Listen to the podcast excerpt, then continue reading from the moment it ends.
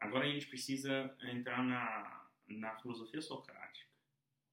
A filosofia socrática, o que nos interessa aqui nesta aula, é somente a, a questão epistemológica de Sócrates. Como se trata de, de, da filosofia razão e modernidade, a minha intenção aqui somente é explicar a epistemologia socrática e a metafísica platônica. Então, neste primeiro momento, eu vou explicar a epistemologia socrática e, no segundo momento, eu vou explicar a metafísica platônica. É... São, serão dois vídeos, né, subdivididos aqui em, dois módulos, no caso. Um que é na epistemologia socrática e o outro que é a metafísica platônica. Eu preferiria fazer essa subdivisão para ficar até mais fácil de, de vocês terem acesso e, consequentemente, de vocês se, se organizarem aí para estudar em casa. A, a questão aqui da epistemologia socrática diz respeito, primeiro, a uma crítica que Sócrates faz a, a todos os pré-socráticos. O Sócrates está vendo esses pré-socráticos analisarem na, a realidade e a partir dessa análise da realidade ele, ele percebe que é, é, assim, é insuficiente. Por que, que há essa insuficiência para Sócrates em, ali na filosofia dos pré-socráticos? É, que também são comumente chamados de fisiólogos é, por, por Aristóteles é, na metafísica, porque Aristóteles trata esses, esses filósofos como fisiólogos porque eles estudam a physis, ou arqué, né? ou seja, a origem do universo, a origem da natureza, a origem do cosmos. Era o único interesse deles. E o Sócrates, obviamente, ele foi contemporâneo de alguns de alguns é, desses filósofos. O Sócrates ele chegou a ler Anaxágoras, que foi um pré-socrático. E ele teve ali uma certa decepção ao, ao lidar ali com a obra desses pré-socráticos, porque ele foi com muita expectativa, tinha uma expectativa assim enorme de, de obter um conhecimento, é, um conhecimento acerca da origem do universo, e isso, como eu disse, foi insuficiente, porque esses filósofos, eles, para Sócrates, tá?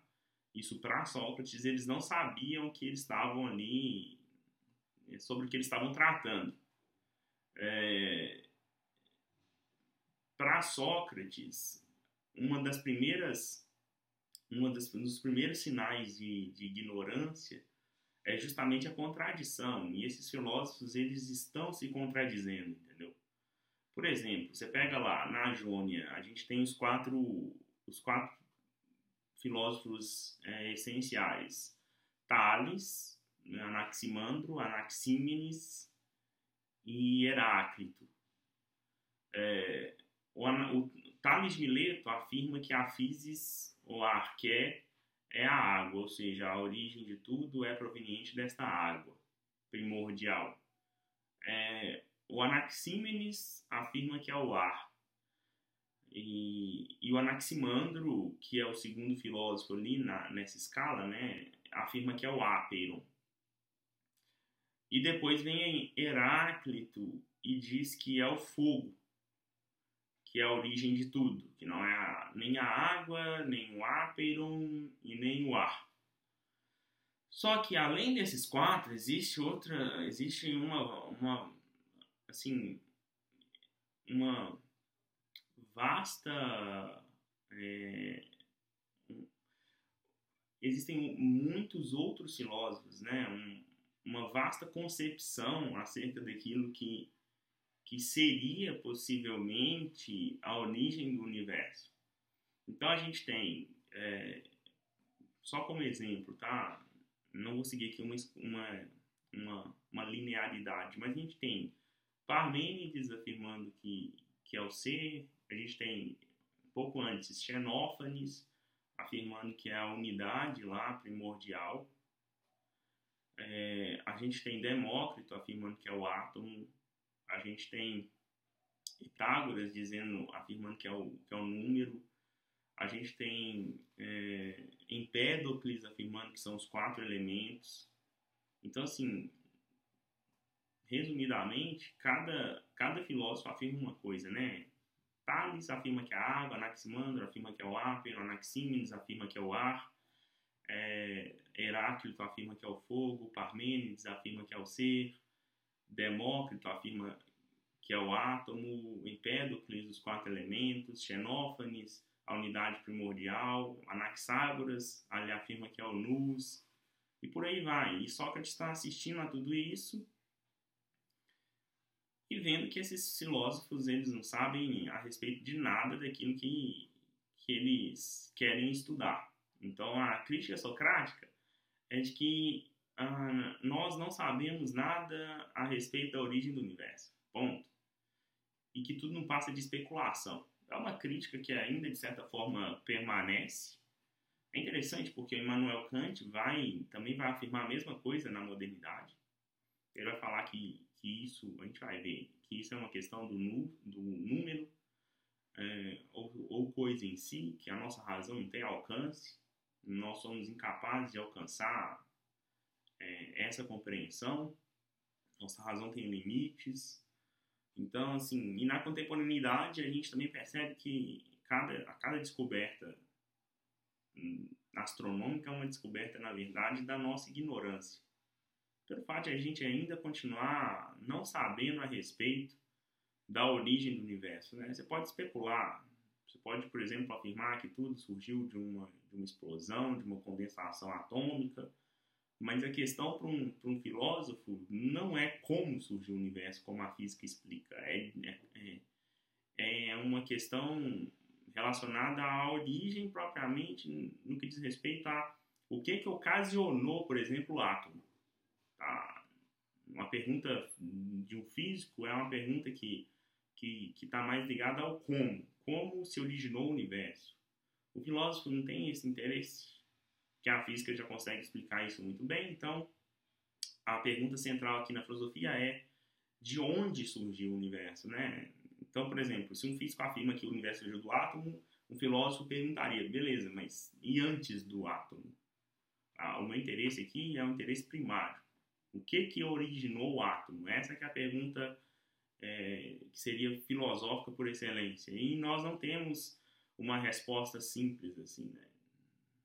No que diz respeito aqui a, pelo menos no universo físico, a gente não tem resposta praticamente nenhuma. No que diz respeito à metafísica, a gente tem aqui algumas compreensões. Nesse ponto, Sócrates tem um limite, obviamente, um limite que será superado por Platão, mas que de alguma forma ainda essas explicações acerca da origem de tudo, elas são vagas do ponto de vista aqui físico, propriamente dito. É, e é desse ponto de vista que Sócrates está, obviamente, criticando, porque ele não tinha noção da metafísica. A metafísica ainda estaria, ainda surgiria com seu, com seu amigo Platão. Então, no caso, quando Sócrates vê esses, esses filósofos tratando cada um à sua maneira da origem do universo, é óbvio que ele vai criticar, criticar tremendamente e por conta dessa, dessa contradição que dá que é, que é um dos sinais da ignorância e consequentemente ele é como se estivesse dizendo o seguinte eu vou estudar aquilo que pode ser compreendido que é a natureza humana então quando Sócrates é, tenta compreender alguma coisa essa coisa é justamente o ser humano o ser humano se torna o seu principal objeto de estudo e, e é por isso que ele se torna um marco na filosofia, entendeu? Porque para Sócrates a, a natureza humana é a única que pode ser compreendida e, e é o único objeto que pode ser estudado. Hum, a origem do universo não tem como ser, ser estudado porque não tem como ser compreendido, tá? Então, neste caso, ele é o primeiro filósofo a tornar o ser humano um objeto de estudo da ciência, digamos assim, da, de uma compreensão racional, de uma compreensão a partir do logos, Antes, os pré-socráticos, por mais que eles se referissem a, ao ser humano, como a gente vê em Heráclito, algumas problematizações acerca da psique, é, até em Demócrito, problematizações até de certa forma um pouco maduras assim, em, relação, em, em comparação aos outros filósofos pré-socráticos, em relação à, à moral, mas nada que se caracterize como uma ciência propriamente dita. Uma ciência do, do homem, uma ciência que tenta compreender ali essa, este ser, tá? que faz o ser humano, como eu disse, um objeto de estudo. No caso aqui, para Sócrates, como a natureza humana passa a ser um, um aquilo que, que deve ser estudado, que deve ser compreendido, o Sócrates ele inaugura aqui uma ciência vasta, né? O, o Lima Vaz ele costumava dizer que que Sócrates, que a antropologia já está é, na filosofia socrática e, e, a ciência antropológica, como a gente sabe, ela surge ali no período entre o século 18 e 19, mais do século 19 até. Então, a gente já tem as problematizações relacionadas ao ser humano em Sócrates,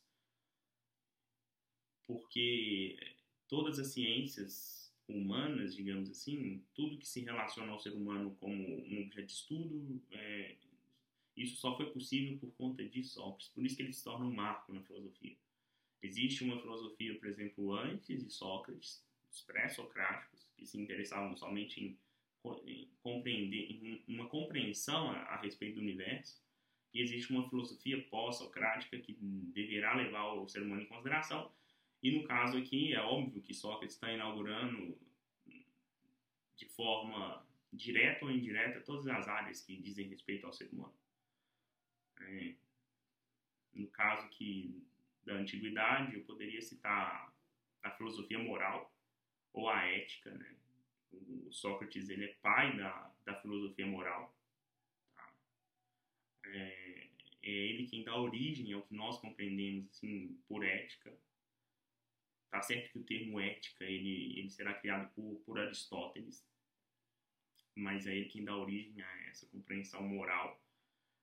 E, e diz respeito também a, um nascimento aqui da filosofia política, da estética, que, que tenta compreender a, o que é a beleza.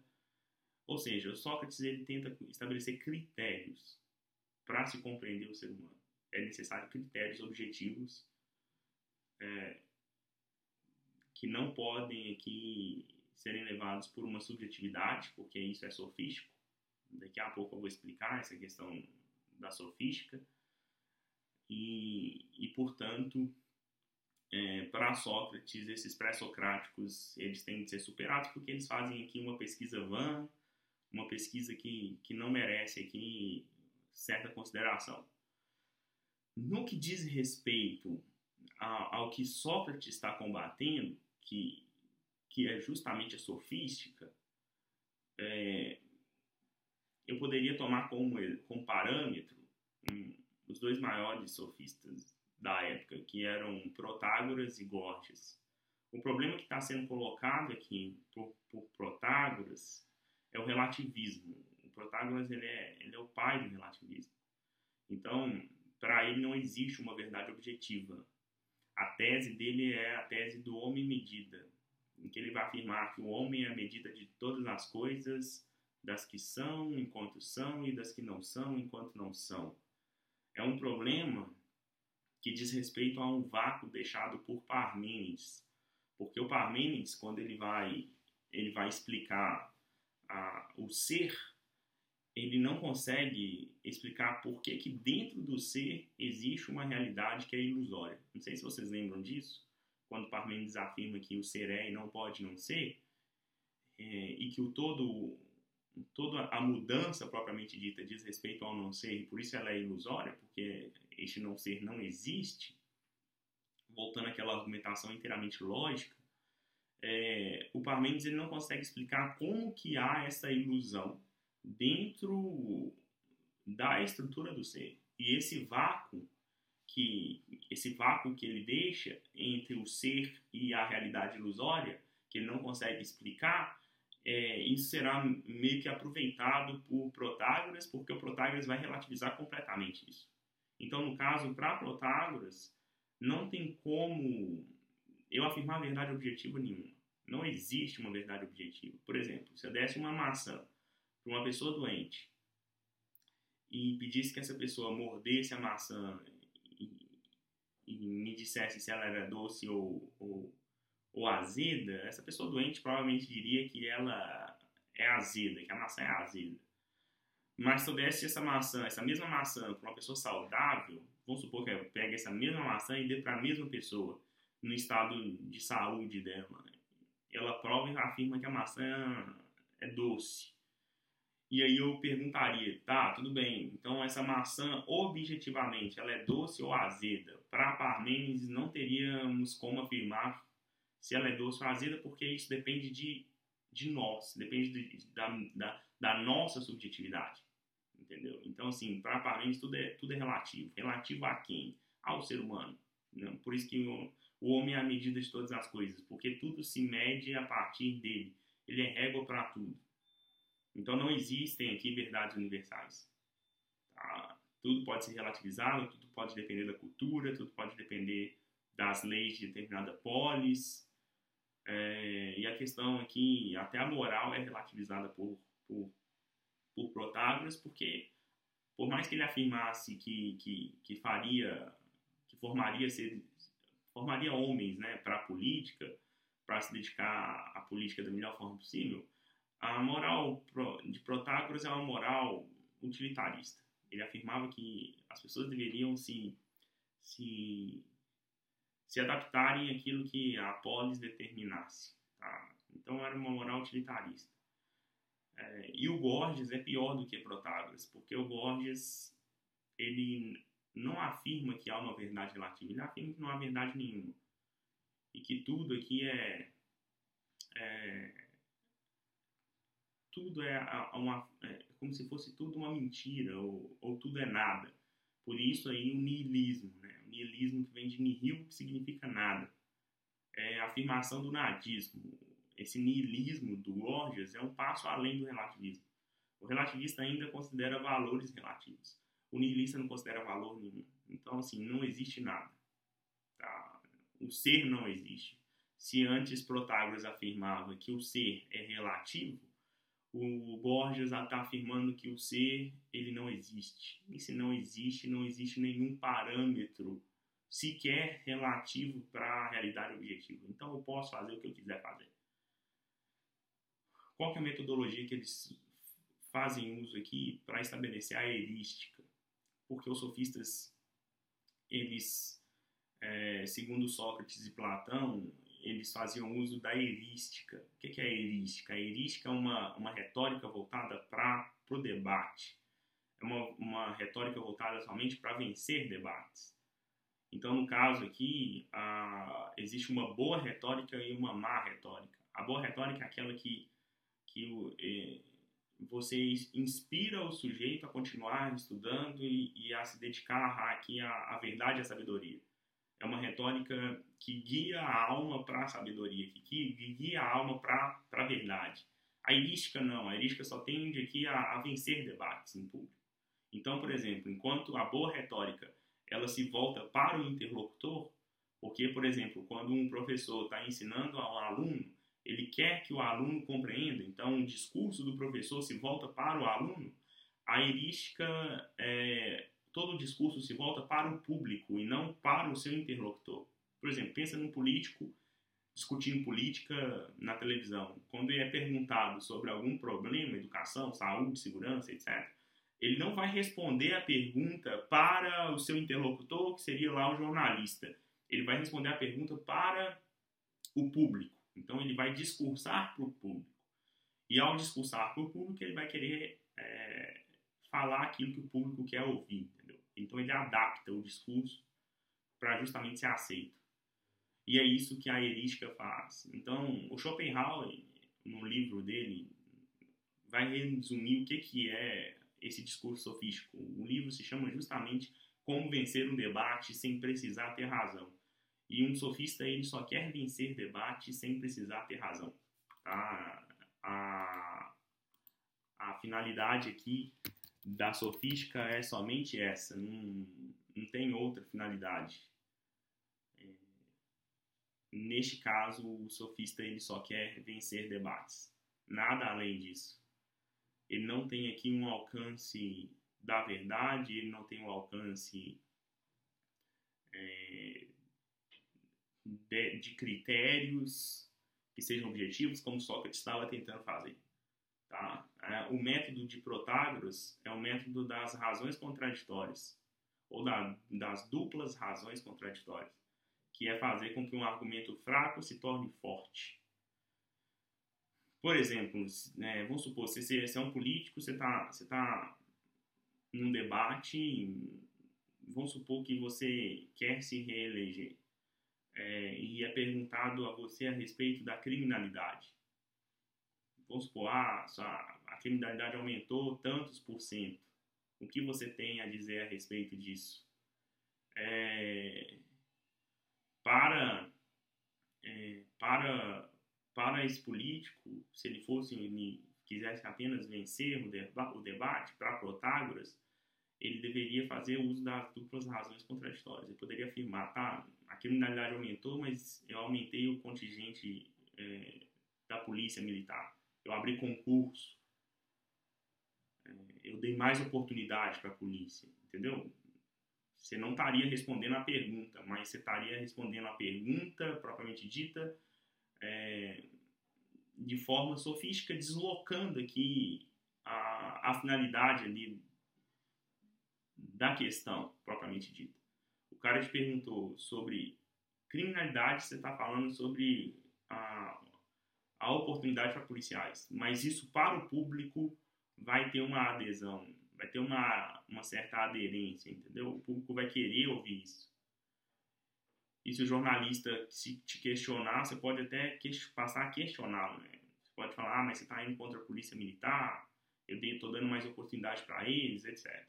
Então você tem um deslocamento aqui do discurso por vias é, contraditórias mesmo e, obviamente, fazendo com que um argumento fraco se torne muito forte. O Gorgias ele vai dizer que a metodologia é, retórica é, é, é uma, um movente de paixões, digamos assim. Você consegue direcionar as paixões das pessoas e, obviamente, você consegue ter controle sobre elas a partir dessas, dessas suas paixões. Tá? Pensa aí num, num, roteirista de filme. Ele sabe o exato momento que você vai, você vai chorar, ele sabe o exato momento que você vai, você vai é, ter medo, etc. Então é como se ele estivesse movendo as suas paixões sem nem precisar tocar em você. E assim também um bom retor, segundo, segundo Gorgias, consegue fazer. Consegue mover as massas. E obviamente que Sócrates vai ser contra tudo isso. Porque dentro aqui da concepção epistemológica socrática, eu jamais poderei aceitar é, é, essa, esse reducionismo ao relativismo ou ao nada. Eu tenho que estabelecer critérios.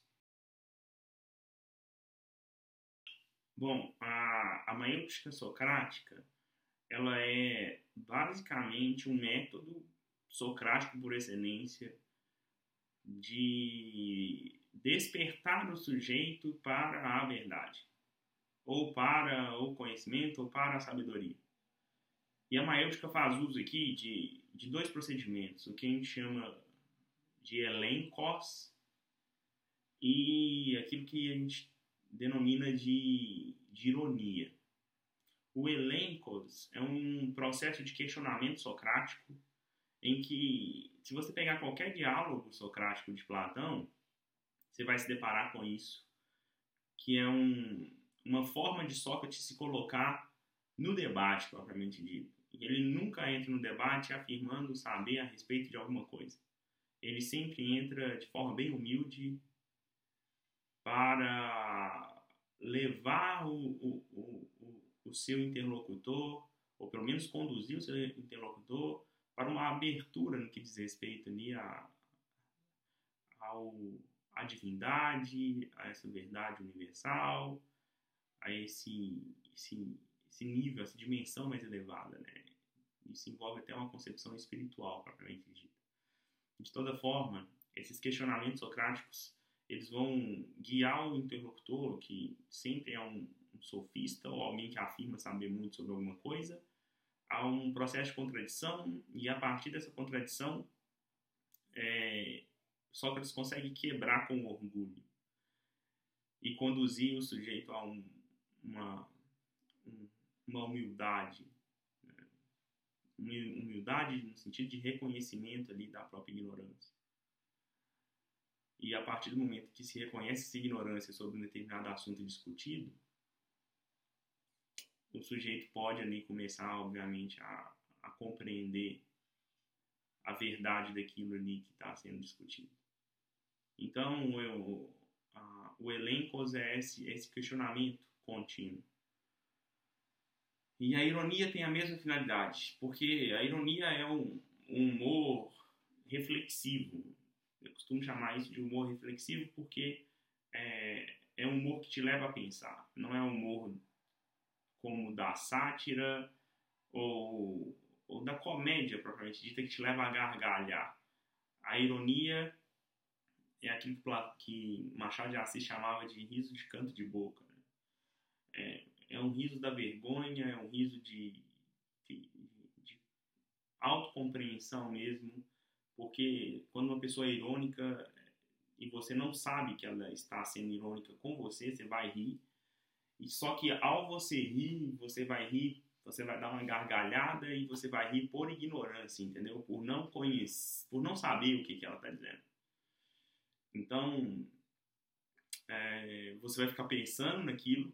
Geralmente, quando alguém é irônico com você, você não, não, não, não percebe a ironia, você fica pensando.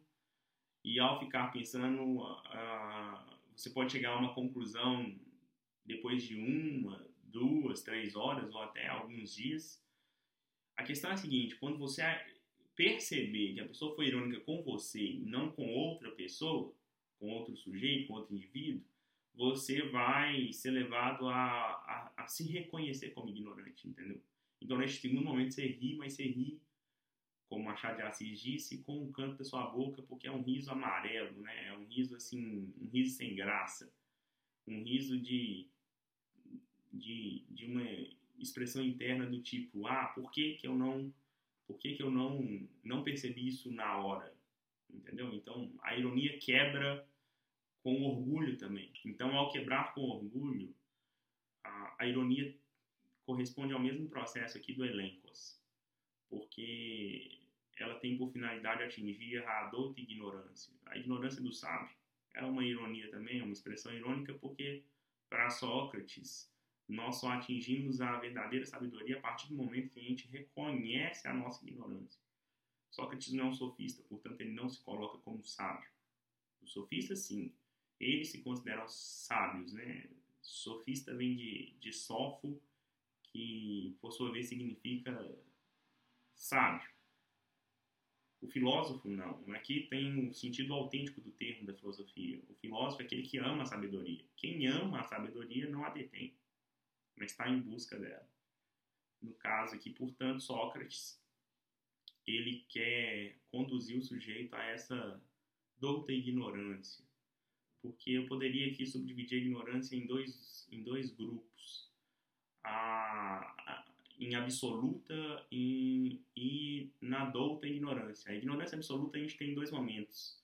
Um de forma natural e o outro por opção. O de forma natural é justamente o momento do recém-nascido. O recém-nascido é absolutamente ignorante naturalmente ignorante. Ele não sabe quem ele é. Né? Então ele ignora a si mesmo. Bom, isso é muito claro. É, um segundo momento que você pode obter essa, essa ignorância absoluta é quando você afirma que você sabe. A partir do momento que você afirma que você sabe, você está afirmando que você não tem mais nada a aprender com ninguém. Neste, neste instante, para Sócrates, você volta a ser absolutamente ignorante.